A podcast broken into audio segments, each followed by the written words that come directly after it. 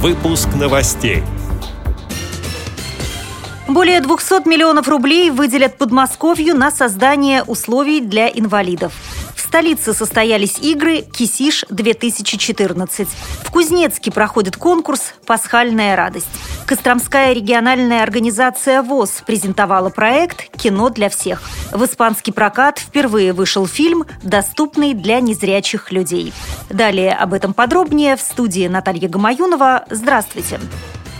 Более 200 миллионов рублей выделят из федерального бюджета в виде субсидии на развитие в Подмосковье доступной среды для инвалидов, заявила министр социальной защиты населения Подмосковья Ольга Забралова. На прошлой неделе правительство области приняло два постановления о внесении изменений в государственную программу Московской области «Социальная защита населения Московской области» на 2014-2018 годы и о заключении соглашения между между Минтрудом России и правительством Московской области о предоставлении в 2014 году субсидии из федерального бюджета на софинансирование расходов под программы «Доступная среда».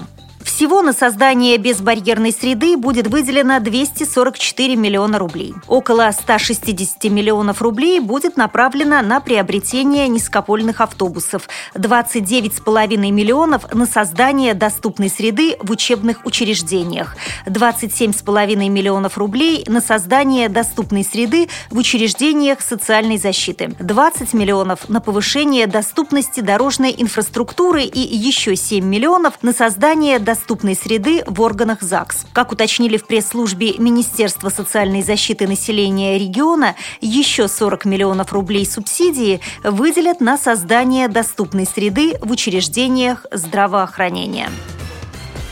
Московская городская организация ВОЗ при финансовой поддержке Департамента социальной защиты населения провела игры Клуба интеллектуального современного искусства школьников «Кисиш-2014». В них приняли участие ученики четвертых, шестых и восьмых, десятых классов школ-интернатов для слепых и слабовидящих детей Москвы. А главной темой стали Олимпийские и Паралимпийские игры в Сочи. Второй год подряд победу одержали чемпионы школы-интерната номер два. Второй Второе место занял Олимпийский резерв школы-интерната номер один. Третье поделили между собой олимпийцы, школа-интернат номер пять и отчаянные ребята, гимназия номер 1529.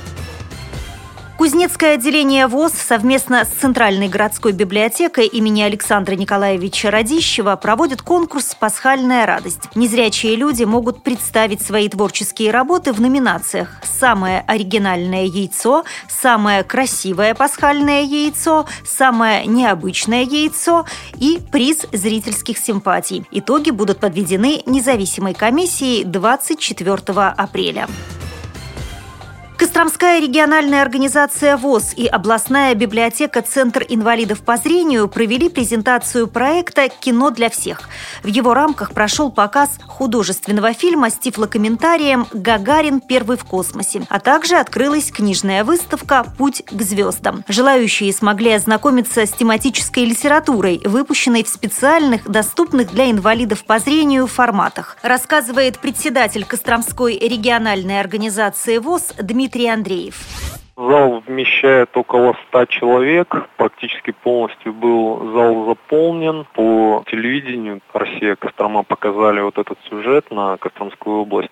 Там очень удачно был выбран эпизод, когда два космонавта Гагарин и Титов находятся в комнате, лежат там на кроватях, разговаривают друг с другом, и когда вот они там руку друг другу протягивают, это вот очень правильно было показано, то есть прочувствовали операторы тоже момент. Вот этот вот пример как раз показал, насколько тифлокомментарий помогает незрячему воспринимать то, что происходит на экране.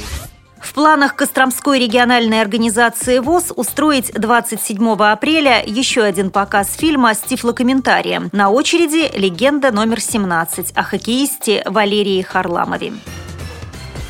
В испанский прокат вышел фильм «Неизбежная». Первая лента, доступная к просмотру для незрячих людей во всех кинотеатрах страны. Для специального звукового сопровождения использовано приложение Audes Mobile на мобильном телефоне. Слепому человеку достаточно прийти на сеанс с мобильным телефоном и устройством hands-free. Тифлокомментарий к новой картине, как и еще к 150 фильмам, уже загружен в программу. Приложение разработано в Испании при содействии компании Vodafone. Оно было впервые представлено представлена публике в феврале на Международном мобильном конгрессе в Барселоне. При подготовке выпуска использованы материалы пресс-службы ВОЗ, информационных агентств и интернет-сайтов. Мы будем рады рассказать о новостях вашего региона. Пишите нам по адресу новости собака ру. Всего доброго и до встречи!